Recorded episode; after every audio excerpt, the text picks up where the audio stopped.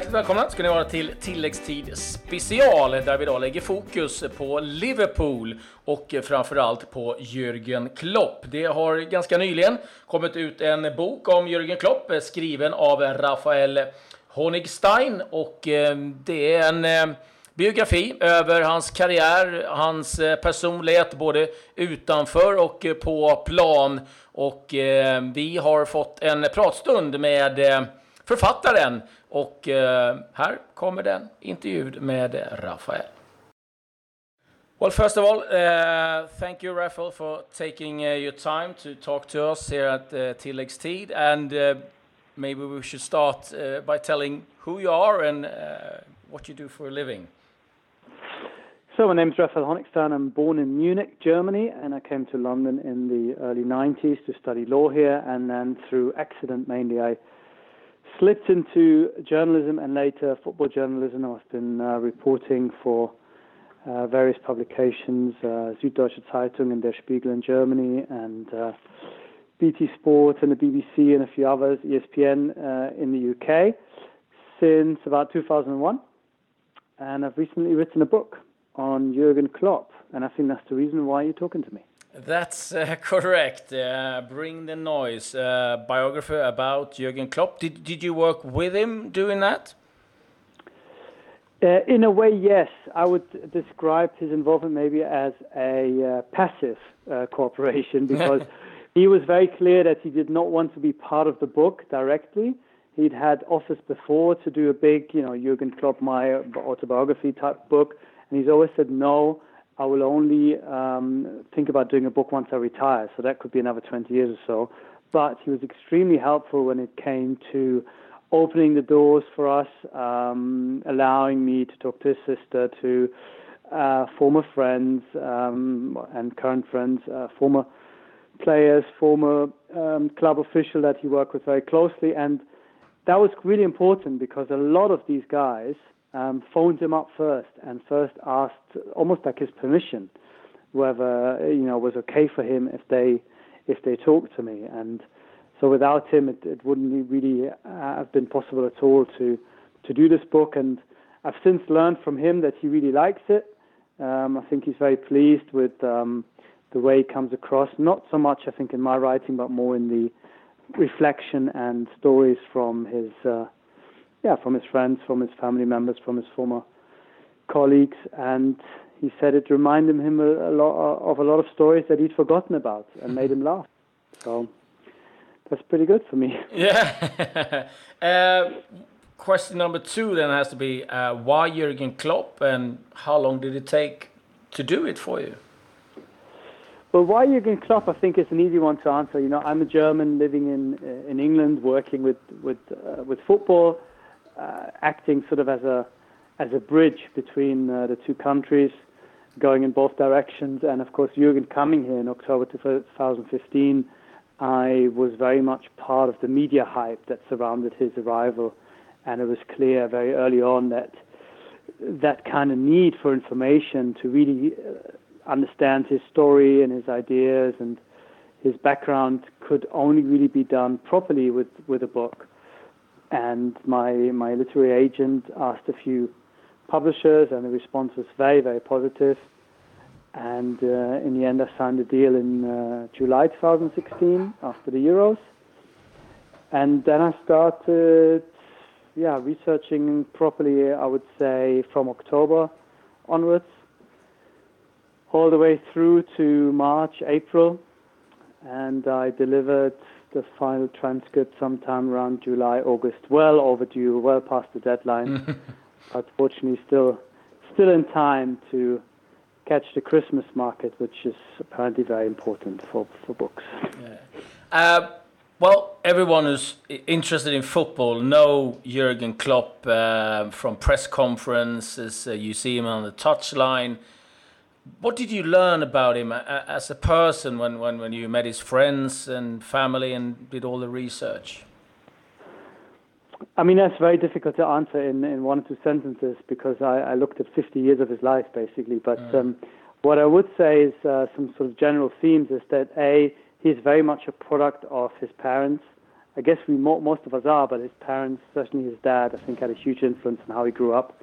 His dad was crazy about football, made him play tennis, made him ski, really drilled him almost systematically to become a sports person, and was very happy when Jürgen became reasonably successful. I mean, he only just made it as a professional footballer, really scratching a living, more like in the second division, not really being able to have a great lifestyle from that. But I think that kind of winning mentality, that kind of obsessive attention to detail, that all comes from his dad, but also from his mum. He has a more balanced, kind of more relaxed view of things that, the moment the game is finished, you just don't worry about it because you can't change it anymore. Don't kill yourself, don't get yourself down. Something that a former player of his told me recently, this is after I wrote the book, is that he would always tell them after defeats, we are already punished by losing this game. Don't punish yourself now again by getting yourself down, because then you might be punished a second time when it comes to the next game. So forget about this. You're already hurting. You already have the pain. Let's make sure that you feel differently in 3 days' time. And this really sums him up because his thinking is so incredibly positive and looking forward and always dealing with with bad defeats in a kind of very, very mature way, but at the same time when you see him, of course, on the touchline, a complete lunatic, like a volcano about to explode. So those two things I think come from his parents, and I mean I could talk about so many other things I learned about him, but as far as his character is concerned, I think that's maybe the most important insight that I learned, just how much of a product of his immediate family he is. Well, I mean, his career is like Mainz from 2001 to 2008, then Borussia Dortmund 2008, 2015, and then Liverpool from October 15 and onwards. Would you say that his career has been steadying upward without no bumps, or have you had some really difficult times during his career as a manager?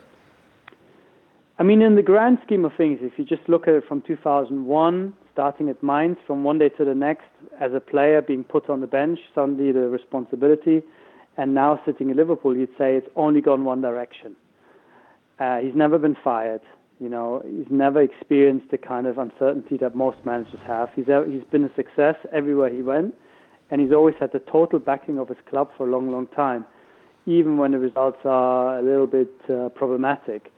Now, there were big setbacks and there were big problems for him and big defeats, of course. With Mainz, he twice lost out on promotion on the last day of the season, almost in the last second of the season, by stuff that happened on a different pitch, which was incredibly frustrating for a club that thought that they will never, ever get the same chance again.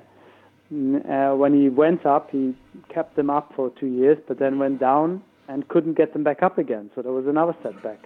But by then he'd become a big enough name and almost a star to still get the Dortmund job, and then steady, after some steady improvements from 13th to 5th to 6th to 5th to winning suddenly the Bundesliga and the double, and then getting to the Champions League final.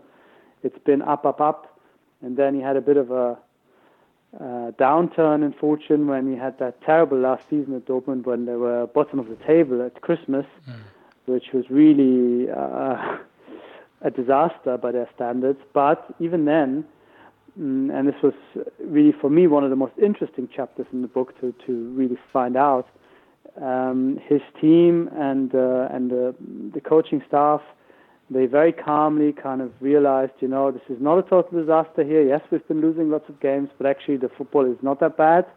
We just need to fix a few details, just do a few things a little bit better, and we're going to get good results again. And, of course, immediately in the second half of the season, they went on a fantastic run and still finished in 7th in the Europa League.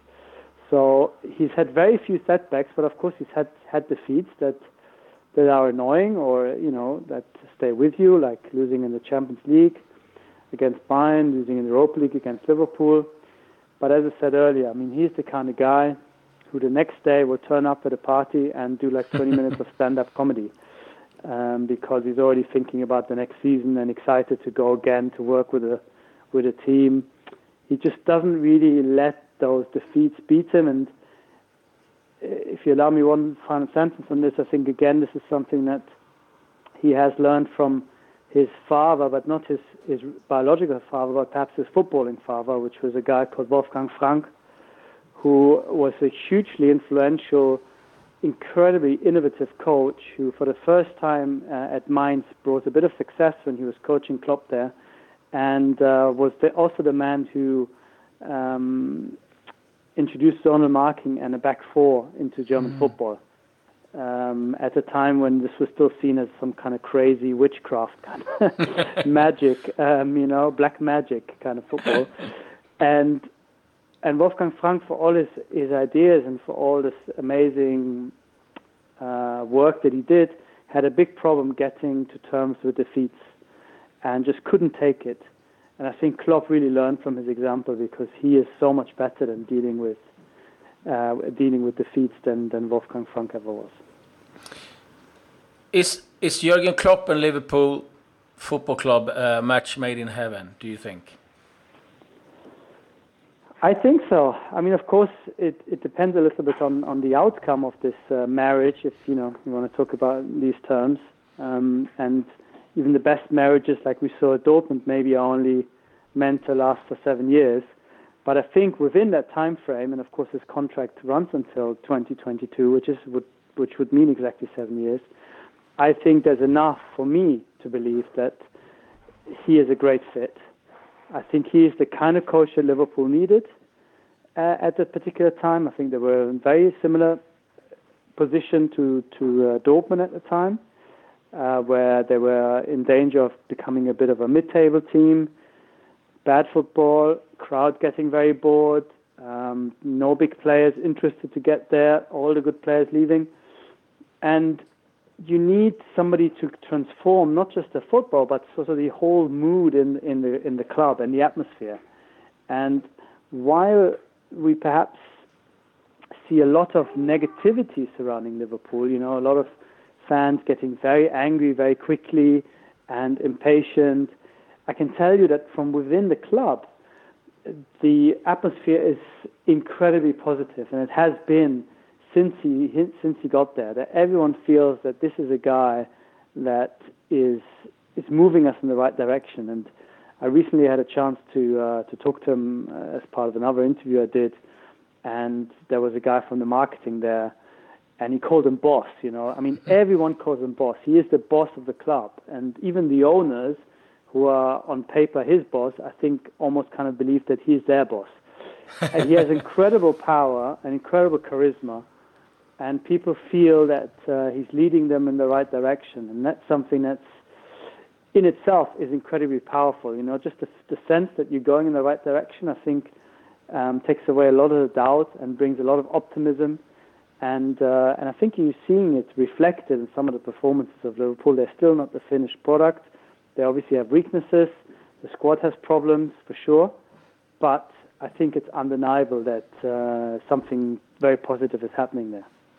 I know you've been doing a lot of interviews with players, ex-players he had. What did you learn about his man management skills as a coach, as a person who treats his players and staff? I mean, one word that came back in time and time again when I spoke to players is honesty. And I think it's something that perhaps is not unusual when it comes to having friends or being in a sort of normal business. But I think football lends itself to coaches not being honest with players, because players usually have a problem with honest coaches. They'd rather not know why they're not playing, or they'd rather be lied to, or they find it very, very hard if someone tells them, look, I know you're a very good player, but you're just not right for me. They'd rather not have that conversation. And with Klopp, one thing really was very noticeable, that he never played these kind of games. He never played these political games with his players. If there's somebody he didn't like, he would tell them. But he would tell them in a way that these people still, 10 years later, think he's a nice guy and a great coach. So he somehow managed not to fall out with people, somehow managed to kind of retain a human side, and he is not, for all his obsession with winning, and he does get, you know, loud in the dressing room, and he does shout at people, and he does lose his temper. It never goes to the point where people feel personally insulted or feel that he is somehow abusing them, you know, like perhaps other big managers tend to do or have done. And he doesn't lie to them. And that's key. And I think it's a great example. We have to see how the season ends. But if you go back to the beginning of the season, how he basically said, you know, don't tell me that our defense is really bad. I think they're actually quite good. And people reacted very negatively to that. Even the Liverpool fans thought, you know, he doesn't know what he's talking about. Can't he see that we have problems? Why is he so positive? But my view is that he doesn't care about all this stuff. He doesn't care about how he comes across in the media or even in relation to the fans. It's more important to him that he feels that the players feel that he trusts them. So if he were to say, look, we have a terrible defense, that would be sending, in his view, the wrong message to his players. He is going to be loyal until the point where they're not loyal to him. And then, of course, you're out of the door. Or when he feels you're not really pulling your weight. So that's his style, and I think it explains a lot how his teams play in a certain way, because you can only play in this way if the mentality and the attitude is right, because no one's going to run as much and collectively, unselfishly, if they don't also sort of believe in the coach and in the idea of a team. And I think that's a really key point for him, a point that he learned when he played for Mainz, who had no money and really bad players and only had success because maybe they tried a bit harder and had a slightly better idea when it comes to their playing style than the rest of the second division at the time. Is he obsessed with football, or does he have other like hobbies or interests, or is it just football? He's crazy about football, but I think in a positive way, as a fan almost. He loves watching football. I don't think he considers it work necessarily. I don't think he is somebody like Guardiola who, you know, watches like 6-7 games throughout the night and then forgets to eat. I don't think he's that mad, but he works incredibly hard at getting an edge and trying to learn as much as he can about the opposition and about his own team. But I think he considers it still as enjoyable. And he has other interests. He reads a lot of books, a lot of books in all sorts of different areas, you know, fiction, non-fiction. He's incredibly interested in what's going around, and he's interested in politics. But of course, I think at Liverpool, the way that the Premier League works, where there's a game every 3 days, sometimes more than every 3 days, he doesn't really have that much time as he perhaps had at Mainz or Dortmund. One thing I found out when he was at Mainz, already a Bundesliga coach, Pete Krawitz, who's his number 3, the assistant coach, played in a company team for a web media agency. Okay. And sometimes needed more players. So Klopp sometimes would just turn up and play with them during the week with amateurs, you know, on terrible pitches, and people who were 40 years old and couldn't hit a straight ball, and Klopp would stand there and laugh, and they'd have a great time. I don't think he has the time to do that in Liverpool right now. But when you talk to players, what did they say as his strength is? Is it like a tactical coach, or is it like a motivator? What is his greatest gift? Yeah, my sense is that he has both. I think we from the outside see the motivation, we see the passion, we see the hugging, we see the charisma. But a lot of people have said to me, for example, Mike Gordon, FSG, one of the owners, but also Christian Heidel, who worked with him for so many years at Mainz, that people always almost underestimate him because of that, because they think in their heads, they think, oh, this guy who's just this great motivator and this great charming guy, but there's not really that much intellect or conceptual work underneath that. But that's totally not true. I mean, the guy is a complete package, and I think you don't have many coaches who manage to motivate the dressing room and keep the dressing room happy, but at the same time are tactically really interesting and have a strong idea and have the ability to put that across. I think there's a reason why he has managed to coach continually successfully without losing his dressing room at any time over a long period of time in both clubs. It's because he has both. If he was just a tactical genius, let's say Antonio Conte, for example, I don't think Antonio Conte could last 7 years at any club because his work is so intense and he's so demanding that I think the man management is not that important to him.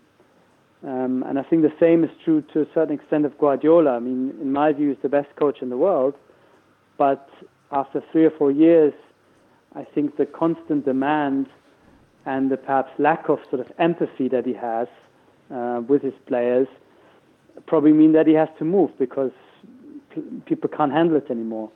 And I think with Klopp, he has that kind of nice blend between the two things. He might not be the best coach in the world, but he certainly has something which is very, very rare in my view, which is the complete package between both these parts. Finally, the Coutinho situation, where the constant rumors about him leaving, how does that affect Jürgen Klopp? Can he just ignore it, or is it taking its toll, do you think? Well, I mean, he's used to it in a way. He's used to it because he had the same situation at Dortmund, and it wasn't just one player. There was always 3 or 4 players who were in hot demand. You know, he lost Götze, he lost Lewandowski, he lost Shahin, he lost Kagawa. And sometimes it would take 2 years in the case of Lewandowski before he actually lost him. And it's hard to know. I mean, my sense is that Klopp is quite relaxed and, again, quite pragmatic. I think if Liverpool as a club would have said, you know what, the money's so good, we really should sell here, that he would have said, okay, fine. But because the owners made a decision, I think for mostly political reasons, not to sell, he said, okay, it's also fine. I will see what I can do with this guy. And a little bit like Lewandowski, who was very unhappy, but then when he was on the pitch was always a total professional, it looks as if Coutinho, the story is the same. Mm-hmm. So it's too early to tell what will happen in January because it's contingent on Barcelona making that offer. I think it depends a little bit where Liverpool are in the league, but I don't see why this story cannot, go run a little bit longer, where they kind of make an agreement with him. If you really want to leave, go in the summer, but we still need you now. We're chasing for all these titles or place or fourth place or whatever.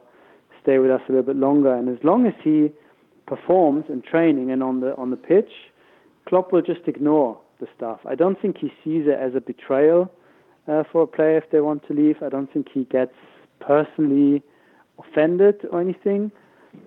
All he cares about is that the player is still professional if it doesn't happen. And I think, judging from what's happened so far, I think Coutinho has just done enough basically to still be considered a very useful player for Jürgen. And as long as he's there, he'll be happy to use his talents.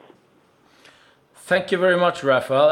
You make me even more curious about Jürgen Klopp. The book, Bring the Noise, where can people find it? So the book is currently out in Germany, in German, of course, and in the UK, in English. It'll be out in the States from February, but if you want to order it from Sweden right now, your best bet is to order it from a UK-based bookstore, whether online or offline. They will happily deliver to you to Sweden. And hopefully soon there'll be a Swedish translation as well. Perfect. And you're working with another book as well now? Yes, I'm working on the next German football book with Per Mertesacker, his autobiography, so we're writing it together. And that should hopefully be out in May, if I can ever finish it. Thank you very much. Best of luck with the book with Per, and lovely talking to you. Very interesting, and looking forward to read your book. My pleasure. Thank you so much, guys. Thank you. Thank you. All the best. You too. Bye. Bye.